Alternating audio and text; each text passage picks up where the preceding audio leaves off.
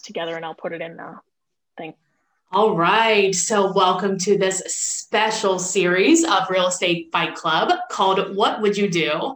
And this is where we explore some professional ethics committee violations and standard violations to what? I don't even know what I'm typing. Anyway, professional standards violations. Yes, professional standards and, and, and ethics and ethics violations. So here with me today is Rachel Real from Rachel Real Real Estate in Chicago. Hey, Rachel. Hello, Jen. How are we doing? Good. How about you? Good. I feel like I'm going to get in trouble today. You, you. Well, it, it would not surprise me. It was so. We're talking. You're what, we call a, you're what we call a frequent flyer. yeah, nice, real nice. So we are talking today about it. Should compensation be part of the purchase contract? I mean, no. yes. like, of course it is, Rachel. But tell us tell us what's going on like what is the problem here okay so so the, the problem that we see is that when you have a a contract between a buyer and a seller mm-hmm. the buyer and the seller are the parties to the contract okay agreed which means if you so now take a step back to that and then look at the mls so okay. the mls is where you see the property it's the buyer's agent. And you see the offer of compensation that's being made to you from the seller slash listing agent or listing brokerage Got it. That offer of compensation is a contract between the listing brokerage and the seller. Yes, so you have that agreed. contract over here. Okay. And you have the contract for the sale of the property that's between the seller and the buyer. Okay. But so okay. If you're going to change a term of this contract, it doesn't belong over here. Yeah, but the thing is is the offer the purchase contract or the sales contract is about all of the terms associated with that offer.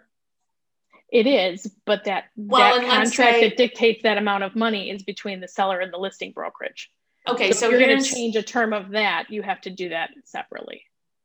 Okay, it's so annoying. I don't think we need all this damn paperwork when it could just be on one form. All right, let me ask you this specific question. Okay, so I I'm the buyer's agent, which you know doesn't happen often. But right. let's say the offer for compensation in the MLS is let's call it 2%. percent mm hmm And the contract that I have with the buyer is that it's it's 3%, let's say, mm-hmm. for example. Let's right. go with really unusual. Let's say the offer for compensation is 7% and my agreement is 10. Okay. Right. There, let's say that there's a there's, there's a, a, gap. A differential between what the seller yes. is going to pay in the MLS, that offer of compensation in the MLS, yes and what your buyer is lower than right. what my buyer agreement says. Right. Okay. Right. So then the so I would go to the buyer and we've done I've done this before and I go to the buyer right. and say, hey, look, the offer is lower than what you and I agreed upon. Right. So, so what do you want to do? And how do you, how, right? How, how would you like to proceed? This? Right, right. Because so, hopefully at that point you've already had this conversation during your buyer consultation. Right. That this is how buyer compensation is handled. This exactly. is how the offer of compensation is made to me. Yes. And in, in our listing agreements, we'll also say, here's what I'm, here's the, the amount that I'm working for. If it's anything less than that, then here's how we handle it. Yes. So it's exactly. very transparent. And we've done that, right? Right. And so right. What's happened before is that they say, well, I would like to make this offer on the house, but then I would, mm-hmm. I would like that they cover that gap. Okay. That the sellers cover the gap. And so we right. make it part of the contract. So, and that's totally cool. You can totally oh. do that. Well, what's so, wrong then? Right. So, well, there, there's, there's, depends on how you do this. So, if you're in that situation, if you're the buyer's agent and say that differential is $1,500, just to make it a simple number. Uh-huh. If that buyer wants to write into his contract, here's my offer, and I'm asking for a $1,500 closing cost credit, no problem. You're not changing the offer of compensation. You're just asking the seller to provide a closing done, cost though. credit. Okay. So you're so, but that would be the appropriate way to do it if you're going to do it through the contract, because really that buyer's closing costs, you're you're not changing the compensation in the MLS. You're still agreeing that they're paying you X. So your then buyer, what happens? So if the seller owes agrees, you, say your buyer owes you fifteen hundred dollars. Okay.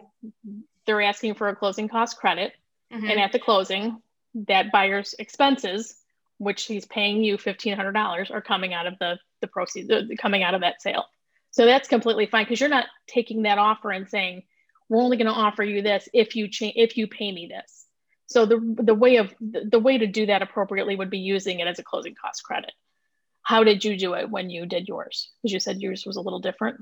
Well, I mean, I don't want to bring this up in court now. you don't want to. You don't want to fully admit that you did something wrong. Right. Well, I mean, I did. I did do it. So, I mean, if it's right. wrong, it already went through. But like, just think you've learned something today. Right. So I think you, you know, look thrilled. Yeah, I'm excited. So this came up because we um, saw an article in Inman. Who wrote that? Right. Andrea. Uh, Andrea Brambila. Brambilla, and it'll I'm be sure in the in the vault. So jennifermertland.com slash vault. It's a great article about the 22 common ways agents violate the realtor code of ethics. Right. And then give us what she said. Do you have it in front of you? I do. Let me see here. So the oh, making your so so right. So it's one of the common violations on cooperation. It says making your compensation part of the purchase contract says if you're going to alter your compensation, you need to do it in another form that is probably dictated by your state. Uh, you cannot use it just doesn't make sense to me because if you it'll it could potentially change the terms of the other contract. No it never it, it won't if you if you do it the correct way. So there's a couple different ways you can do it. One of which is asking for a closing cost credit for that buyer to be able to fulfill their contract to you Okay. So it says you cannot use your purchase agreements to change your compensation or change another realtor's compensation. It cannot be part of our contracts. Followed by sending a counteroffer out to a buyer's agent and saying you can have it at this price if you reduce your commission would be a violation. So you're you're looking there's there's a couple different ways around it, but you cannot make an offer or a counteroffer and make that contingent upon a flat out negotiation of compensation well, here's what we need people to do go to, to the Facebook page. And when I'm czar and Rachel's on the cabinet, when I'm czar of real estate, do you want this to be really this rule to be banished from the kingdom? Well, and like I said, there's there's different ways to do it. And as long as you're not changing the ter- using one contract with with these two parties to mm-hmm. change the terms of a contract that you're not a party to, I mean, that's I think ultimately what comes that. That makes so sense, right? Right. Okay. Right. So because they are two separate contracts and they They're two separate things, right? They are easily like confused and easily like brought together. Right. I don't Pe- know. People have yeah. a hard time discerning what what that really means. So, for example, except that it does are... affect the same parties, right? So, if I have the contract with buyer with buyer that says, "Hey, this is this is my fee for helping you," and buyer and me agree to that, and then I say, right. you know, normally how it works is that the listing agent and the seller agree, and typically it's the it's the same but sometimes right. it's not. And when it's right. not, and, you, are the, on the hook. Right, exactly. And I always tell people, I'll tell my buyers that if you're ever, if there's ever an opportunity that you're going to be on the hook for something, I'm going to let you know before we even walk into the house. Correct. So, and I said, I'm never going to stand in the way of you looking at a house because that compensation doesn't jive between the MLS and what our agreement is. I said, there will be a way to work it out and I'm not worried about that. I said the chances of this happening are also maybe 5%. It's very slow. Well, for now, right? But like, right. Like we talked in the Better Call Saul episodes about, this, uh, you know, what if all kinds change? of blank could hit the fan pretty soon, right? Right, especially right. with yeah the DOJ and the NAR drama and all this. But let's take well, and short- this and this will also be become a big thing too. When and I'm assuming this is going to be part. This is going to happen where you are, but they're talking about our client copies of MLS listing sheets now including what that co-op compensation is. Because right now, if you look at a client copy where we mm-hmm. are, that compensation is not on there. It's only on the broker, the broker version. Yeah, and we've thought about that before. Yes. the reason I like that is because I think it's going to force buyers agents to have that conversation when a lot of them are not having it currently. So there's it's going to increase transparency. Right. And it's going to increase the transparency between the buyer's agents and the buyers. Yeah, well, I feel like we could go down a, a rabbit hole, which we're not. go down that rabbit hole. no, well, we've got a good case on this one, so we'll talk yeah, right. about that on the other side. Perfect. Well, let's um, let me tell you about a couple of our sponsors, and then when I'm done, I want to hear some best practices. If there is a if there is a gap, like what are the ways to Absolutely. There are best practices to like mitigate that gap. So it. I want to tell you about Vulcan 7 which I use to dial expires for sale by owner, circle prospecting. They are a great partner of ours. And if you go to vulcan7.com slash Jennifer Mertland, you'll get two weeks of um, two weeks for $49, which you'll get tons of numbers. It's fun. Try cold calling, Rachel. It's so fun.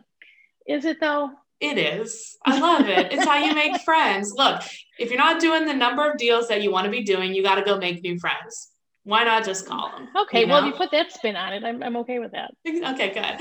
But if you, and also too, coupled with that, um, check out Ghost Poster, which is Monica's company. So go to mycoachmonica.com and enter in Fight Club, and um, you will get a discount on $50 discount on Ghost Poster, which provides Facebook postings every day. And all you do is post them. It's great. And you get business. Boom, boom. That's fantastic. I know it's a good one. But uh, Rachel, okay, so what are some best practices when there's a gap in the compensation from what we agreed to to what they're offering? What do we do? Well, so again, there's a couple ways you can deal with it. You can, again, on the buyer side, you're not you're not changing the terms of anything between the seller and the listing brokerage. Mm-hmm. On the buy side, you can ask for a closing cost credit in the amount that it's in the amount of that difference gap, mm-hmm. and that to cover that gap. So that's one very simple way of doing it. Um, we do have a case if you want to talk about that a little bit. All right, what is it? Thoughts are okay. So to recap, Article three, and this kind of straddles between Article three and Article 16, depending uh-huh. on if you are the list side or the buy side. Okay. So Article 3 says realtors shall cooperate with other brokers except when cooperation is not in the client's best, best interest. The obligation to cooperate does not include the obligation to share commissions, fees, or to otherwise compensate another broker. Okay. So standard of practice 3-2 says any change in compensation offered for cooperative services must be communicated to the other realtor prior to the time that realtor submits an offer to purchase slash lease the property. That makes sense. After a realtor has submitted an offer to purchase or lease the property, the listing broker may not attempt to unilaterally modify the offered compensation with respect to that cooperative transaction.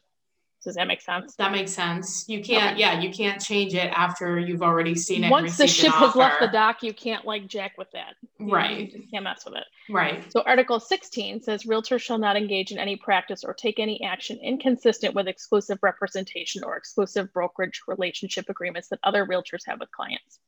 So standard of practice 16-16 says realtors acting as subagents or buyer slash tenant representatives or brokers shall not use the terms of an offer to purchase to attempt to modify the listing broker's offer of compensation to subagents or buyer tenant reps or brokers, nor make the submission of an executed offer to purchase contingent on the listing broker's agreement to modify the offer of compensation. It's a mouthful. Same thing on both sides, really. You can't. I mean, even though the thing is, though, is like I think the suggestion of like let's say the gap is the 1500 like we've been talking about right and the buyer asked for the credit i mean you are they're using the credit for the right. compensation difference and i know they don't have to say that that's what they're doing but that right. is no, what they're doing so it's like right and that, and that's okay because they're that's a, a buyer's closing cost expense so if the buyer lists out all of their closing costs one mm-hmm. of their mm-hmm. closing cost expenses is going to be paying their broker Right. And that's totally fine. Okay. So it's it's when you say, "Hey," it just seems like semantics. It, it it's like don't bit. tell me, but I know what it is. But right. don't let's not talk about it. All right, so let's talk about the case that we've got here, and you can tell me what you think about this. Okay. Okay, so this is this is a buyer's agent's demand that listing agent reduce compensation.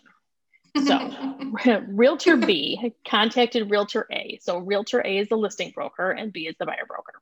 Okay. And notified her that he was a buyer's agent and was interested in showing one of her listings to his client, a prospective purchaser. Okay. Realtor A made an appointment for Realtor B and his client to view the property. Shortly thereafter, Realtor B presented Realtor A with a signed offer to purchase from his client, which was contingent on Realtor A's willingness to reduce her commission by the amount she had offered through the MLS to subagents and on the seller's willingness to compensate the buyer for the commission the buyer owed to Realtor B, his agent. Okay. You follow? Here, let me read that again. So the offer was the offer, uh, let's see, was contingent on Realtor A's willingness to reduce her commission by the amount she had offered through the MLS to subagents and on the So seller's she- willingness to compensate the buyer for the commission the buyer owed to Realtor B, his agent. Well, and the buyer had no idea what the agreement was between the Amen. That's exactly why So you can't. why would he because you say don't know what that is? reduce. It could be higher. Could be anything. So You have no change idea. You're trying to change something that you don't even know what it is. That doesn't make sense. Doesn't even belong. That's why it doesn't belong there. Okay. So, Realtor A presented the offer to her client, the seller, explaining that she would not agree to reduce the previously agreed commission as So it was in their listing reduced. contract. But it could have been higher. Well, it could have been. Who knows? Who knows? So Realtor Anyway. A then then filed a complaint with the local board charging Realtor B with violating Article 16 as interpreted by Standard of Practice 16-16. In her complaint, Realtor A stated that Realtor B had interfered in her agency relationship with the seller by encouraging the buyer to condition acceptance of his offer on the renegotiation of Realtor A's commission arrangement with her client, the seller. Yeah, why would it matter? Well, he could have just used the credit and, you know, this a, a seller credit and accomplished the same thing. Well, Literally. right. Like, yeah, it's kind of like what was it seems like there's more to the story, right? It seems like somehow the buyer knew the seller situation or something like somebody knew something, it seemed like. Maybe. Or else, like, how else does this make sense? So, what happened? So Realtor B defended his action, arguing that Realtor A's refusal to reduce her commission by an amount equal to what she had offered other brokers for subagency services would have placed the seller in a position of having to pay an excessive amount of, con- of commission if he had accepted the offer, agreeing to contribute to the buyer broker's compensation. In addition, Realtor B felt that it was his duty to his client to get the best price for the property by encouraging the buyer to reduce the cost of sale wherever practical. The hearing panel concluded that Realtor B's actions to encourage his buyer client to pressure the seller to try and modify the listing agreement Bill. with Realtor A was an unwarranted interference in their contractual relationship. The Agreed.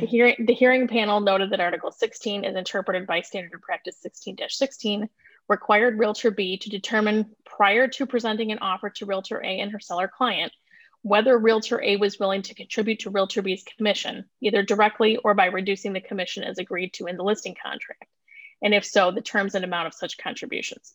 It was the decision of the hearing panel that Realtor B had violated Article 16. Yeah, it's pretty obvious that they had, right? Right. Well, and, it, and if you look at the, the code of ethics too, and I'll have to figure find it in here too, it references in one in in one of the three or sixteen um, that none of these things precludes two realtors from renegotiating compensation. These things don't mean that two realtors can't pick up the phone before you show a property and say, "Hey, you're only offering X. I would like you to pay me Y." There's nothing Mhm. that says you can't do that. You Mhm, can mhm. absolutely do that. Okay. You just it just can't be you part can't- you have the to do it at the and you have to do it at the you either have to do it without telling the people that you're doing it and hiding it in some oh whoops, and hiding it in some kind of closing costs or you have to do it outside you have to do it before you walk into the property before you show the property and you have to make that arrangement so that it's not tied to the offer to purchase yeah. So that it's, Right. and you don't have an undue influence on that offer.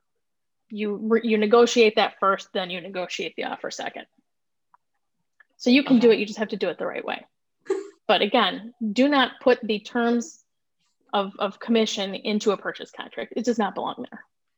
Yeah well we'll have to talk Separate about agreement. it when we get well, to the the, and, the, cabinet and, meeting. and keep in mind that that's the cabinet meeting, that separate agreement that you have renegotiating that compensation isn't between you and the other broker. It's between you, the, the managing broker of one office and the managing broker of the other office. right They don't give a, if, if two agents agree to change compensation, it means absolutely nothing.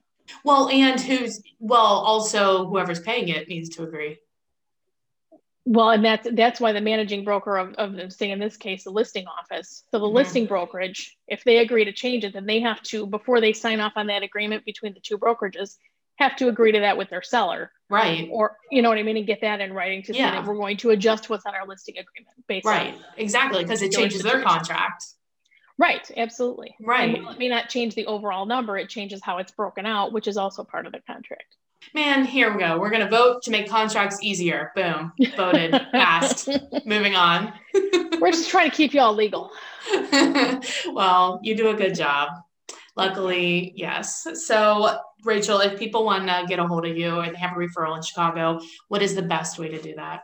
Best way to reach me is by cell phone at 630 542 8688. Awesome. And if you want a copy of the article um, on Inman or a copy of this case, head to jennifermerlin.com slash vault. Thanks People for being on, Rachel. You got it. It's always fun. See ya.